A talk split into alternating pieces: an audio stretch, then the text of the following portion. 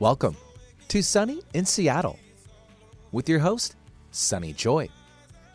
And coming up on today's show, well, this gentleman, well, he is an author of more than 50 books. His name, Dr. Eric Maisel. And the two of them will be chatting about his latest book, The Power of Daily Practice.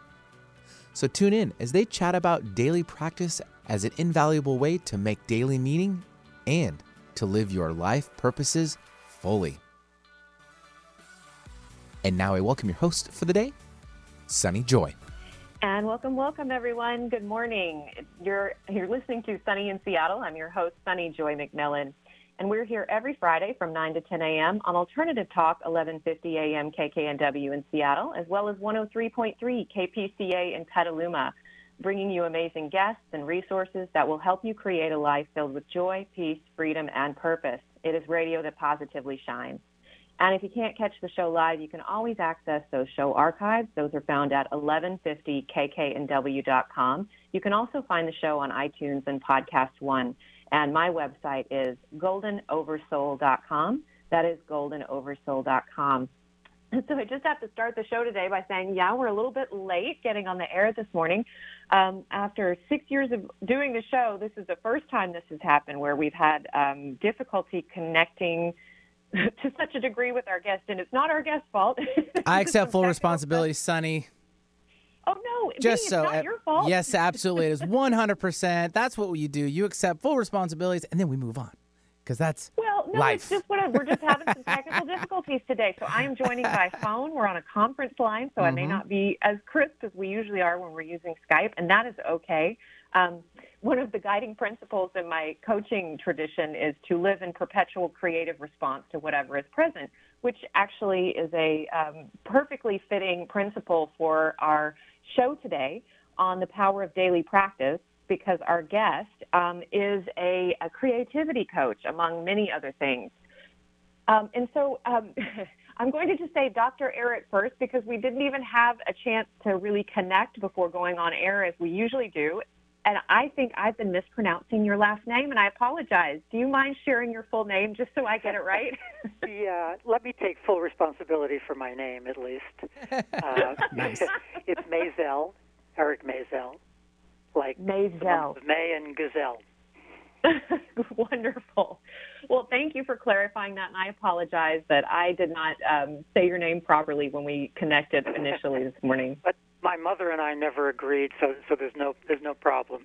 okay, awesome. Well, let me go ahead and share your full bio, and we will dive into our interview.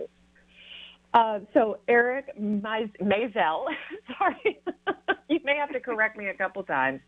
Oh, Eric Maisel, PhD, is the author of more than 50 books on creativity and personal growth, including The Power of Daily Practice, which is what we'll be talking about here today. Uh, Dr. Maisel is widely regarded as America's foremost creativity coach. He's a former psychotherapist, an active creativity coach, and a critical psychology advocate. He writes the Rethinking Mental Health blog for Psychology Today. He lectures nationally and internationally and delivers keynotes for organizations like the International Society for the Ethical Psychology and Psychiatry and the American Mental Health Counselors Association. He also facilitates creativity and deep writing workshops around the world, and he lives just down the road from me. he lives in Walnut Creek, California. And to find out more, uh, you can visit his website, which is Eric Maisel, and I will spell that for you E R I C. Last name is M A I S E L, ericmaisel.com. And you may also want to check out, um, he has a website for uh, his philosophy of life, which I really look forward to hearing more about, kirism.com, and that's K I R I S M. So, uh, Dr. Maisel, let's go ahead and start a little bit with your background. Uh, I see that you have worn many hats in your life. Um, you've been a drill sergeant, a psychotherapist, a counselor. You're now a creativity coach. And I'm just curious how you went through all those stages to get where we sit today. Well, I started out as a math and science boy. As a young person, I thought I would be doing physics or astronomy in high school and starting out in college, but somewhere along the line that wasn't human enough for me. I was more interested in human things than in science. I flunked out of college. I started college young at the age of 16, flunked out of college. This was Vietnam War time. So I then enlisted in 1965, went into the Army, came out in 1968, had no idea what I was doing, and got my first degree in philosophy, which is one of those things you do when you don't know what you're doing. but at about the age of 24, I started writing my first novel. So my first life was as a fiction writer and also as a ghostwriter. I actually lived by writing in my 20s, which is hard to do and unusual. But at some point, I wasn't making enough money from writing, so I retooled and became a California licensed family therapist. And I maintained the license for a long time, but I didn't do therapy because I sort of saw through the therapy model. That's another conversation, probably. But I didn't believe that I was diagnosing and treating mental disorders. I thought I was just helping folks dealing with normal challenges in living. And right from the beginning, I started working with creative performing artists as my specialty. So I segued from psychotherapy to creativity coaching, and I've been working with creative performing artists as a coach for 30 plus years now. Wow. And so I just have to ask because we're talking about the book, The Day, The Power of Daily Practice. How has a daily practice impacted your writing? Because you're incredibly prolific. 50 plus books. I, I mean, what? You must be up there with Deepak Chopra. There are only a few people in the world who've written that many. Yes, I write every day. That's my daily practice. Um, I, let me give you a Pavarotti quote. Pavarotti said, People say I'm disciplined, but it's not discipline, it's devotion, and there's a big difference. And that's a good headline to let listeners take in. We're not really talking about discipline here. I'm not a particularly disciplined person, but I am devoted to the things that I'm passionate about, that I think are important in life, to my own life purposes. So I do show up every day to my writing and to the other things that are important to me, not just writing, but activism and service and other kinds of things. And I've been doing that consistently for the last 50 years or so. So if you just count words, you know, if you do a couple hundred words a day, you'll do a book a year and you'll have 50 books in 50 years. it works pretty straightforwardly. Once once you buy the idea of daily practice, actually engage it, whatever the daily practice is, doesn't have to be a creativity practice. It could be anything, a warrior practice, a health practice, a personality upgrade practice, whatever it is, if you attend to something in a daily way, you actually get really good at that something. Yes, and I feel like before we go any further, because it's it's mentioned throughout the book, and I'm incredibly curious, but um, you you write in the book that the best way to meet any challenges that arise with a daily practice may be to anchor that daily practice in the bigger context of a comprehensive philosophy of life, and you have developed one of those. Can you share with us more about that? What we need to know about it, or what will be relevant for our conversation today? Sure. Of course, it would, it would take too long to say a lot, but let me just give a few headlines. One headline is that it's essentially Kirism is essentially an updated existentialism. I grew up in the in the era of French existentialism, the 1960s. Camus and Sartre were the names that were familiar to me back then. Existentialism talked a lot about personal responsibility, which I believe in, but it stopped short in talking about daily practices and other ideas which I thought could be elaborated upon, and that's what I've done in Kirism. So here are a couple of headline ideas. There is no purpose to life. there are exactly and only our life purpose choices. And most people, or to say that more simply, the things that are important to us. And most people have never really identified those things that are important to them, so to speak, made a list of the things that are important to them. And I think that's one of the important steps in life is to actually identify our life purpose choices. They shift over time, by the way. So that list at the age of 20 that you make may not be the same list that you make at 45. But whatever list you make, that's the list for that day. And that helps you understand where you want to pour your life resources into, those life purpose choices. So that's A, a paradigm shift from the idea. We've had this metaphor for thousands of years of the purpose to life. So it's a paradigm shift from that idea, the purpose to life, or the purpose of life, to life purpose choosing. That's A. And then B is a similar idea. There's a shift to be made from seeking meaning, which is a metaphor we've had for thousands of years. Books with titles like The Search for Meaning or The Search for Man's Meaning or Man's Search for Meaning. The mm-hmm. paradigm shift from that to the idea of making meaning, that there's nothing to look for. There are just our decisions about how to coax meaning into existence. There's a lot to be said about this, including ideas that flow from this, like meaning naturally comes and goes. So if you check in with yourself at a certain moment when you're not having the experience of meaning, naturally life is going to feel meaningless, and that's not a big deal. It's not a big deal if you understand that the experience of meaning comes and goes. And let me just add one more headline, because I know we could go on and on with this, but one further headline is that things that we do in the service of meaning, in the service of our meaning needs, do not necessarily feel meaningful in the doing. This is a very big idea and a very big point. It helps explain why people stop doing their creative work or stop doing those things they consider other life purposes because they're not getting the experience of meaning out of it. If you're trying to write a novel let's say it takes you 300 days to write that novel, for 200 of those days you may not be liking your novel at all and not be finding the experience of writing meaningful at all. And many people will quit because they were hoping or they expected that if they were doing something important to them, it ought to feel meaningful. But no, there's no guarantee that when we do something that's actually important, it will also feel meaningful in the doing. It takes a lot of maturity to come around to this understanding, I think, that we should do things because they are our life purpose choices, whether or not they're feeling meaningful. Yeah, I, I like one of my favorite quotes in looking um, uh, when we're talking about meaning. Um, you write that in Kirism, we try to know better than to make too big a deal of meaning having left the room. We are confident that it will return, for fleeting seconds at least, that it is no big deal, that it fled, and that it's more likely to return if we make uh, what in Kirism we call meaning investments and if we seize meaning opportunities. So, what do you mean by meaning investments? A meaning investment is the idea that something that had previously garnered us the experience of meaning is likely to garner us that experience again. Mm. And therefore, let's do that thing let's invest our time and energy in something where we experienced meaning before.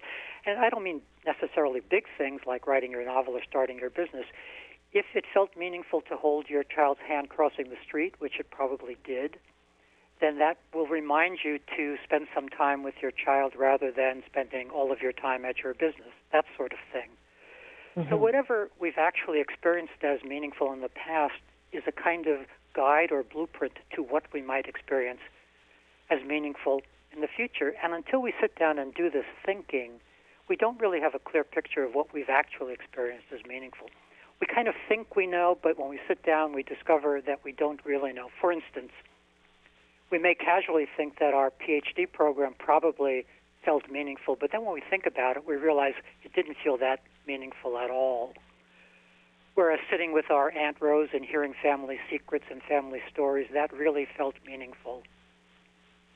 So once we yeah. get a clear picture of where we've really experienced meaning in life, then we can try to coax meaning into existence by doing those sorts of things again and by in a daily way taking opportunities to make meaning, seizing meaning opportunities things where we're not sure that we're going to get the experience of meaning, but we have some hunch we might, those are the things to try.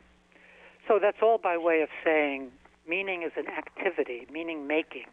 It's a verb, really. And we yeah. make meaning by doing these two things by investing ourselves in places where we've made meaning before, and that's what I'm calling meaning investments and by kind of guessing where meaning might reside and, and trying to seize those meaning opportunities. Yes, and and one more thing that I wanted to ask about um, while we're still talking about that broader life philosophy of Kirism, and I see how that it ties into daily practice.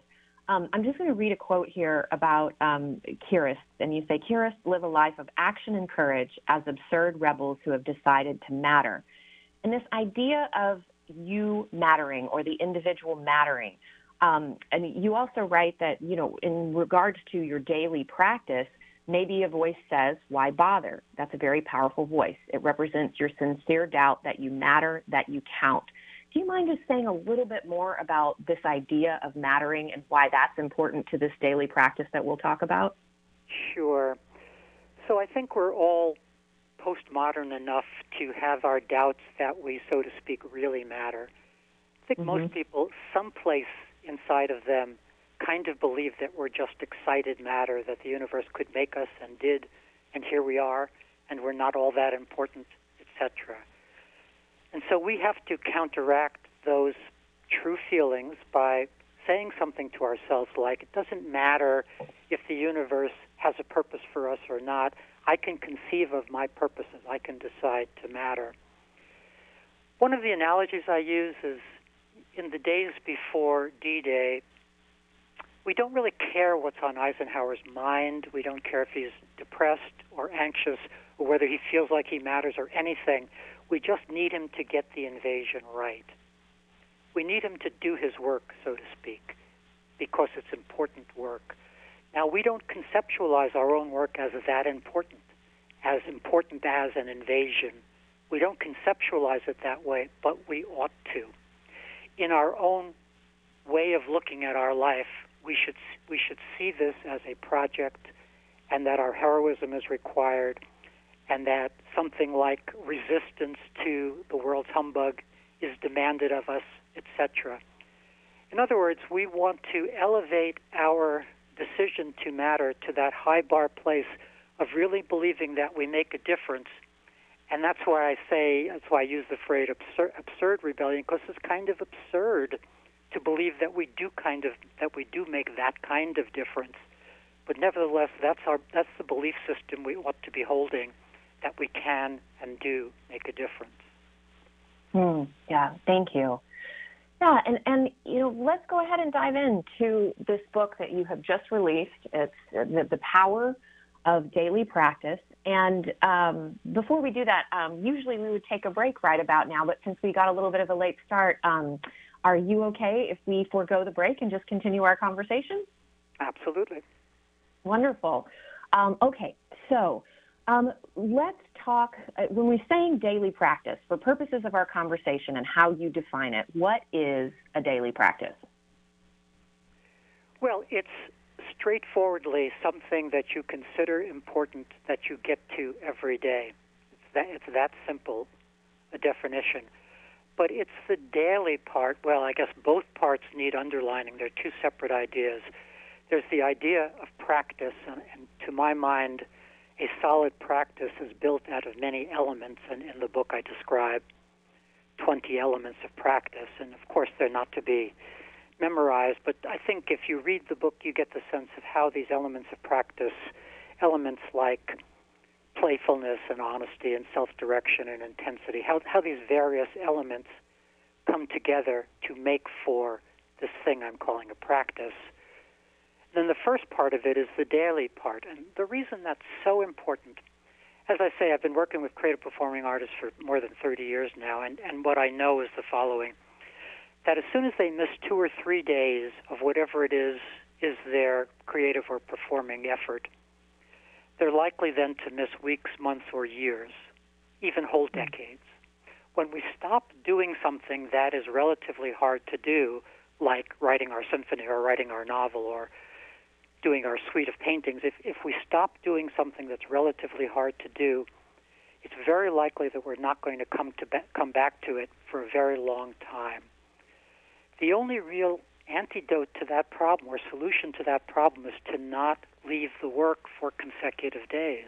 It's to do the work every single day, including on the weekends, because I don't think our meaning needs or our life purposes end on Friday. So really a seven day a week thing that we and it doesn't really matter if we lose a day. That's not the issue. The issue is that once we lose a day or two, we're so likely to lose long stretches of time. So the way to prevent yourself from not living your life purposes and disappointing yourself and not making yourself proud, the, the way to defeat all of those difficulties is to show up every single day. Yes, and I just want to make a note about how the book is structured um, at this point. So you've got the part one is talking about all of these beautiful elements, these 20 elements of a daily practice, and they really do. It, it's I want to explore those a little bit more because there's there are you know they seem to balance each other: seriousness with playfulness, intensity with lightness. Um, so I'd love to explore that more. But um, the part one of the book is around the elements of a daily practice, and partly includes creating various types of daily practices. And so when I picked this book up, I was so surprised to see so many different types of practices, and I really kind of it got the creative juices flowing. I thought, wow, this is I am going to return to this for my own life um, for various ideas about different things to incorporate. But do you mind speaking a little bit about how the book is structured and some of those, the ideas like what daily practices could be? Because I think maybe for our audience here at KKNW, many of them have a spiritual practice. But exactly. The, yeah, what you yeah. list, it runs the gamut. Yeah, well, it connects to the idea of multiple life purposes. As soon as you let go of the idea that there is a purpose to life and you realize that they're only your life purpose choices, well, each life purpose choice can connect to a daily practice. Doesn't mean you're going to get to each one of them every single day, but there's a simple, straightforward connection between our life purposes and our daily practices. So let's say that one of our life purposes is to write our novel or write our novels, then clearly you would create a creativity practice, which I believe should be first thing each day, and we could talk about why I think that's the case. But so there's naturally a creativity practice. But there are all kinds of other practices. And I would say of the, let's say, 18 or so practices I describe, some of the most popular ones, in addition to a creativity practice, because my audience is primarily creative and performing artists, some of the other popular ones are a warrior practice, which I describe in the book. An awful lot of people, when they read about a warrior practice, they realize that they need that, that they need to take risks, build their self confidence, build up their self image, and all of those kinds of tasks can be uh, subsumed under a warrior practice. So that's one kind of popular practice. Now, there's a health practice. An awful lot of people suffer from chronic ailments of one sort or another. Awful lot of people. Almost all of my clients are suffering from some kind of health difficulty or another. So, actually penciling in a health, a daily health practice is a smart idea. And another one that folks are liking, and this one's going to take a tiny bit of explaining, but the idea of a personality upgrade practice. yeah. You know, that's the idea of spending a little time each day transforming ourselves into the person we've always intended to be. And let me just speak to this a tiny bit to make a little more sense of that one. In my vision of life, uh, life is made up of three personality is made up of three constituent parts, and that's original personality. That's how we come into the world already. And everybody who's had you know kittens or, or puppies or kids knows that creatures come into the world already themselves, very much themselves. So there's original personality, then there's formed personality. That's the way we stiffen over time and become our kind of repetitive selves. And then there's what I call available personality. That's our remaining freedom to be the person we want to be. So this personality upgrade practice is, is, in essence, us using our available personality to kind of unstiffen our formed personality and maybe finally transform ourselves into the person we've always intended to be. So those are some yeah. of the kinds of practices. There are other ones like, as you said, spiritual practices and business building practices and activism practices. Anything that we hold important anything that we designate as one of our life purpose choices can be easily translated and ought to be translated into a daily practice. Yeah, and I, I would love to. I love stories. And one of the ones in the book that stood out to me since you were just talking about personality upgrade, because I liked that concept and the example you used, I thought, if you don't mind sharing it, um, I believe uh, it was a baritone opera singer, uh, Frederick, I believe and he wanted a i mean it seemed like he needed a bit of a personality upgrade and i was hoping maybe you could share his example as what it looks like in a real human You'll life actually to have to that. refresh my mind as to as to what the outcome was and then i'll Oh. then i will get the picture in my mind if you can refresh my mind Yes, of, of course, yes.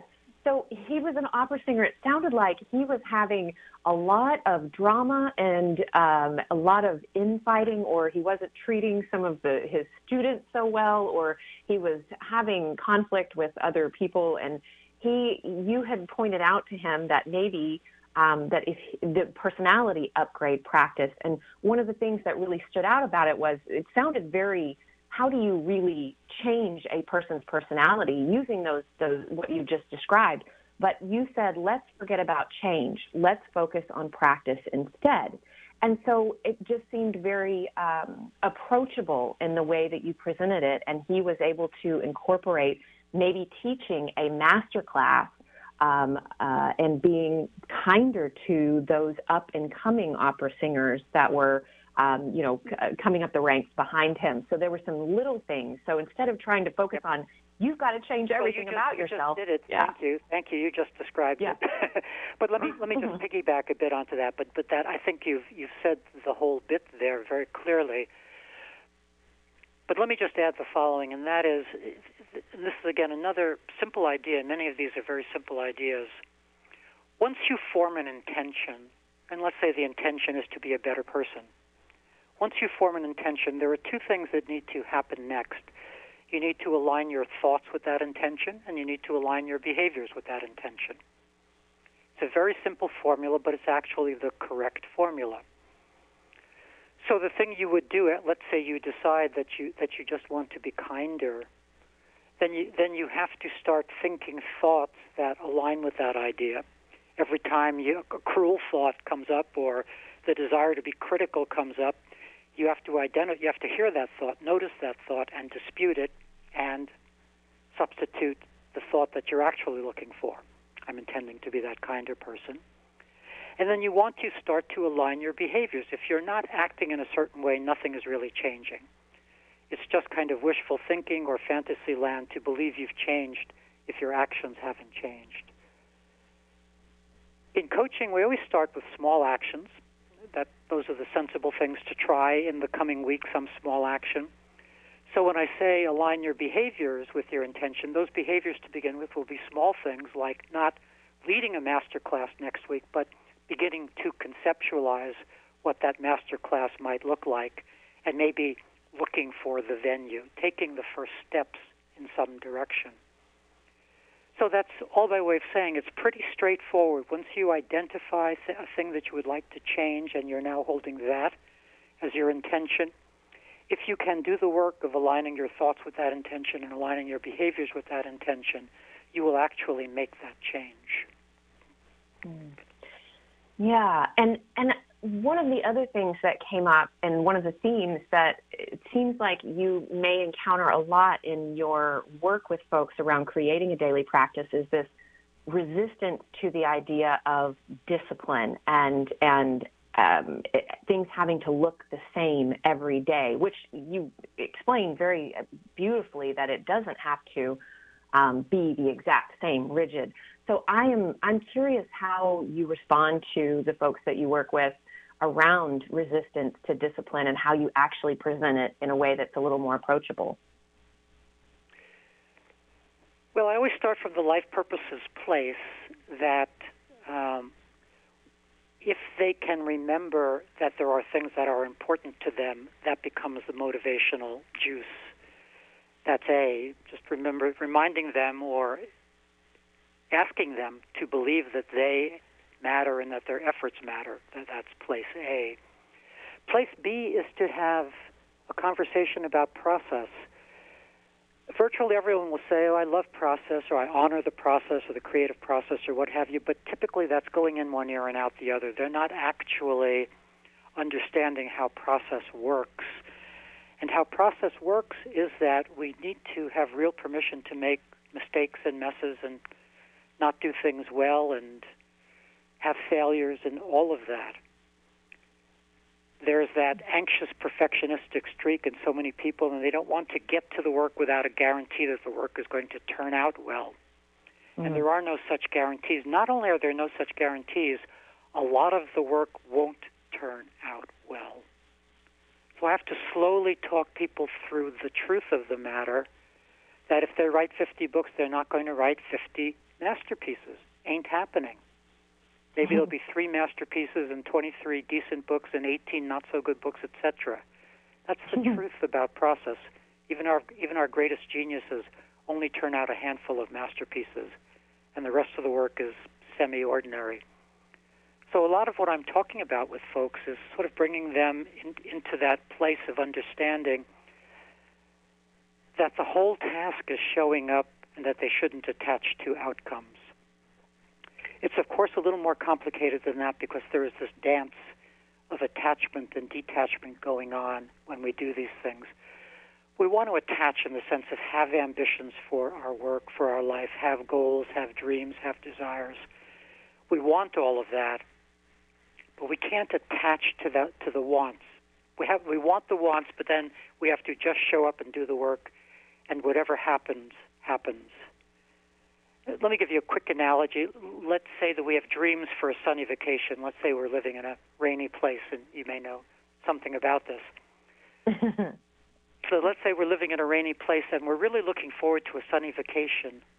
It's fine to look forward to that. That keeps us motivated through the rainy days. But if when the plane starts to land in Jamaica, it's raining, then we have to let go of our desire for a sunny vacation, and then we have to be able to conceptualize a, a wonderful rainy day vacation. So it's fine to have dreams and goals and aspirations and all of that, but mainly we have to show up. So this was a very long-winded response to, to your question, which is I really help people get into the, the frame of mind of daily practice by focusing steadfastly on the idea of showing up. It's, it's that yeah. simple. Yeah, and I, in um, when I picked up the book, and I was, I have to say, I had a little bit of fear because I have a spiritual practice, and we're actually in the middle of a practice your practice challenge um, in a little group I run. And um, I was so afraid that I would find that how I was doing my practice was wrong um, because I generally I carve out the time, but I have a basket of things or a toolkit that I draw from depending on what I need most. And I love how you explained in the book. I would I would love if you wouldn't mind saying a little bit more about what it actually looks like and this analogy sure. that you used, which was beautiful, around it just being like a special drawer that you keep um, very sacred. Exactly, and and whatever is in the drawer may change, or there may be many things in the drawer. I'll give a simple example. Um, if you're a writer and you're on deadline and your book is due two weeks from now, you may have to make your daily practice be something that exhausts you. You may need the six hour a day writing daily practice in the service of getting this book completed. That may be what's required of you. In Kirism, we talk about doing the next right thing. That's like the whole, all of ethics captured in one little phrase do the next right thing. So for that person, doing the next right thing is spending six hours a day on that book for those three weeks. Okay, then you turn in the book. Well, now your writing practice may involve no words at all. It may be just two minutes of opening up to your next book. It may be you walking around the lake for three consecutive days, allowing yourself to dream your next book into existence. Those are both daily practices, and those are both creativity daily practices. Those are both writing related daily practices, but they're completely apples and oranges. One is a put down your head, get the words written, six hours a day daily practice, and the other is I don't need any words written, I'm just opening up to the universe daily practice. Both serve the writer. They're completely different, but both serve. Yeah, and that was what I loved was in reading this, I felt so it was like a sigh of relief the way that you described it. Um, it, it, if you don't mind sharing a little bit more about logistics, because um, I think some people wonder, well, do I have to do it in the morning? It, does it have to be the same time every day? Does it have to be the same amount of time? And and where do I do it? Does it have to be the same place? So, do you mind sharing some of the common questions that you get around logistics of creating and sure. practicing well, it's, a daily practice? no to all of those things. It doesn't have to be the same. In it. The only thing that I recommend strongly is that it be daily. And even there, uh, some things are have to be intermittent. Let's say you have divided parenting and your kids are, you know, with your wife or husband three days of the week and with you four days of the week, well, then there may be a parenting daily practice that really is only relevant for the four days you have the kids. So that's still, to my mind, a daily practice in the sense that it's every day when it makes sense for it to be. So even even yeah. daily has some flexibility in it. It's really an appropriate practice. I'm holding that word appropriate as daily but I think folks get get my drift here, and that is to do the thing that's important as often as it makes sense to do, and as as often as it's possible to do. As to some of these other questions, I'll give you a sort of a characteristic response to the following. So, if I'm speaking with a new client, let's say a new writer, and we've decided she's agreed that she now wants to resume her novel and she's going to try to work on it every day during the coming week the next question will be from me will be, you know, how how long do you think you might want to work on it every day? And virtually every client, and this is sort of miraculous that every client would say the same thing. Virtually every client will say 20 minutes. Hmm. And I think they pick that number because they don't want to disappoint themselves again by picking a very large number, like two hours or four hours or, or some number that they know they're actually not going to get to. So they're picking a safe number, and in the back of their mind, in the back of my mind, is the idea that if they spend those 20 minutes, they'll actually probably stay much longer. So one of the sort of basic ideas around daily practice is begin small, if if that's the way that makes sense to you to make sure that you don't disappoint yourself. And as a headline, and this is an important headline, do not need to think that you need to be making progress. Mm. Progress is one of those difficult, dangerous words. It's a very American word. The transcendental philosophers of the 1700s and 1800s kept hammering that America was a place of progress. Their image was the image of the upward spiral. We're always supposed to be going forward. And so we've taken this in in a deep way that we're always supposed to be making progress. But that's really antithetical to the creative process and to most processes. We're not always making progress. So that's another place where I have to help folks who are thinking about daily practice not get stuck. Is they have to be okay that if for five consecutive days they don't have the feeling of having made progress, they still must celebrate that they showed up for those five days. There is still something there to celebrate even if they didn't, so to speak, make progress. Hmm.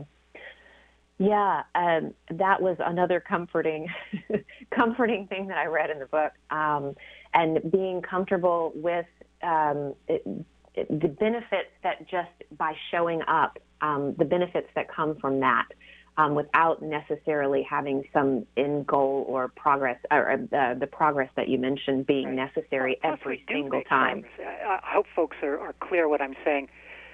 Yeah. What I'm saying to not be thinking too much about progress. That's not to say we won't actually make progress. We will. You know, we may play that chord on the guitar poorly for those three consecutive months, and then suddenly one day we play it well. We, all of the progress happened, so to speak, overnight but of course, mm-hmm. it isn't overnight. There's a there's a Tchaikovsky quote I like, which is, um, "I'm only inspired every fifth day, but I only get that fifth day if I show up the other four days." Yes, it's a beautiful quote because it speaks to the way that wonderful things happen. They happen instantaneously, surprisingly, magically, but only because we've been doing the work. They, mm-hmm. they don't typically E equals mc squared does not come to someone who isn't thinking about physics five days a week. seven days a week. yeah. Yeah. So, so let's say there is someone that comes to you and they are not trying to write a novel or ha- do they don't have a specific um, something that they're working on and they but they just know that they want to incorporate a daily practice into their life and they're not um, it, it, doesn't fall in some very specific category. How do you advise them on picking a daily practice? It's, it's circling, a, I'll, I'll say it in two different ways. One is circling back to the idea I've said a few times over, and that's what's important to you. Yeah. The daily practice is going to flow from your identifying what's important to you. If you can't identify anything that's important to you, that's a meaning crisis, isn't it? That, Yeah. that's a, that has to be addressed before we can get to daily practice stuff. If I say to you what's important to you and you go absolutely nothing, well, then we have to stop right there and, and see where we can get with respect to that difficulty that you're expressing. But let's say that Right. you can eventually name some things that are important to you. Well, then we would craft or fabricate a daily practice around those. We would we would turn into actions or into nameable daily practices, whatever you've said is important to you. So A is to look at what's important to you. B is to refresh your memory as to what you loved as a child. I think that's a very valuable exercise for folks who are stuck not knowing exactly where to go in life or what's important to them. Most of us fell in love with something when we were young, some, something that wasn't, we weren't taught to fall in love with it. We fell in love with books or music or science or dance or visual imagery or, or cinema or something at the age of four, five, six, seven. We were that kid sitting in the corner reading a book or, you know, working our microscope or what have you. By reminding ourselves about what we loved back then, those were very pure loves. By reminding ourselves about we, what we loved back then, I think that helps us begin to frame and identify what our current daily practices might be. So those are a couple of ways into the idea of constructing a daily practice when you're not exactly sure what it might be. Yes. Yeah, and so uh, you know, I know we have just um, well, we've got a few about five minutes left.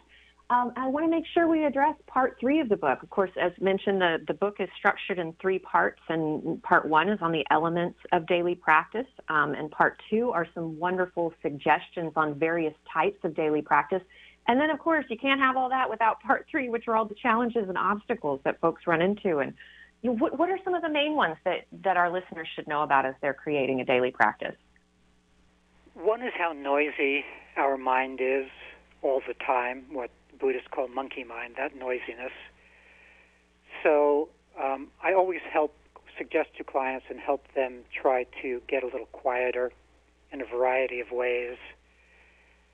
Part of that noise is the way that anxiety threads through the process and threads through our life. People are more anxious than they realize. Of course, in these times, we understand how anxious we are, but even in better times or less difficult times, human beings have always been anxious because it's part of our early warning system against danger, and life can feel dangerous. So, to say that simply, one of the challenges to daily practice is ambient anxiety, and to deal with that, folks need an anxiety management tool or two that actually works for them.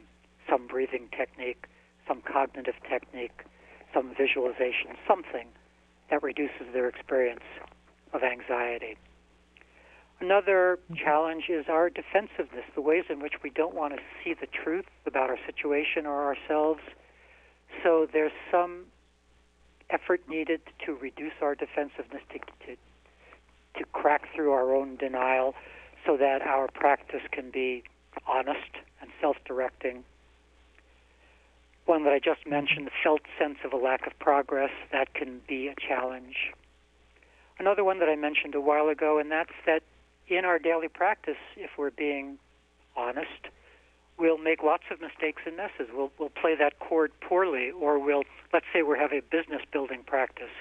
We'll send out an email, and as soon as we send it out, we'll realize we sent we said the wrong thing, Mm-hmm. and that can that can that can hurt us. That can disappoint us and make us not want to send out the next email and not want to show up tomorrow to our business building practice. So lots of self forgiveness around mistakes and messes, lots of ease around that. The personality Mhm. upgrade bit, most people need to be better risk takers to get to their daily practice. I'm sure you know, and I'm sure your listeners know, that the world's number one phobia is not fear of flying or fear of spiders or fear of snakes, it's fear of public speaking. Yeah. Human beings are afraid to show themselves. So if your daily practice involves you needing to show yourself, well, then you're going to have to deal with that personality difficulty, that fear of exposure. Then there's a lack of skill. We may be trying to do something. I want to say a fa- an anecdote quickly because I like the anecdote. In that moment when Van Gogh stopped being a preacher, he was a preacher first, and he was um, dropped from from the pre- preaching rank, ranks because he was too passionate a preacher. He was in an I didn't know existential, extreme moment and contemplated suicide, and then remembered that he loved painting. This is in his late 20s. And so now he decides he's going to be a painter, but instead of just painting, which is what most people would do, they would just start painting or maybe take a class or something. He, he decided that he didn't have the skill set to make the paintings he could already see in his mind's eye. And so he spent a full year just making strokes, just making hmm. gestural strokes so that he could quickly capture a cypress or an elm or, or anything in nature. So he was hmm. he he did this super truthful thing of realizing that he didn't have the skills yet to do the thing that would be the core of his daily practice once he had those skills. So again, a long-winded way of saying something that can be a challenge to our daily practice is not yet having the skills and having to acquire those skills. Lots of body sensations come up um, that cause us to want to leave. And of course, self talk, the things we say to ourselves, even as we're trying to be in that moment, like, boy, I don't think this is working, and I don't really think I matter, and why am I doing this, and doesn't the grass need mowing, and thousands of things that we say to ourselves to sabotage ourselves and cause us to leave the moment. So, those are some of the challenges to daily practice. There, there are lots of challenges, but they're all meetable. They're- Yes. They all can be met. Um, if you circle back around to your desire to matter, and if you circle back around to the simple understanding that showing up is what counts, then all of these challenges to daily practice can be met. Yeah, yeah, and I think that's a beautiful place to bring the show to a close because we've got less than a minute left. Um, I have been talking today with Dr. Eric Maisel. Uh, his latest book, The Power of Daily Practice, is available. Uh, the website for his work is ericmaisel.com. That's E R I C M A I S E L. Um, and of course, uh, to find out more about Kirism, that website is kirism.com, K I R I S M.com. Uh, Dr. Maisel, thank you so much for being here amidst all the technical difficulties. We made it. Thanks so much for having me. Absolutely. Thank you all for listening. You have been listening to Sunny in Seattle. I'm your host, Sunny Joy, signing off.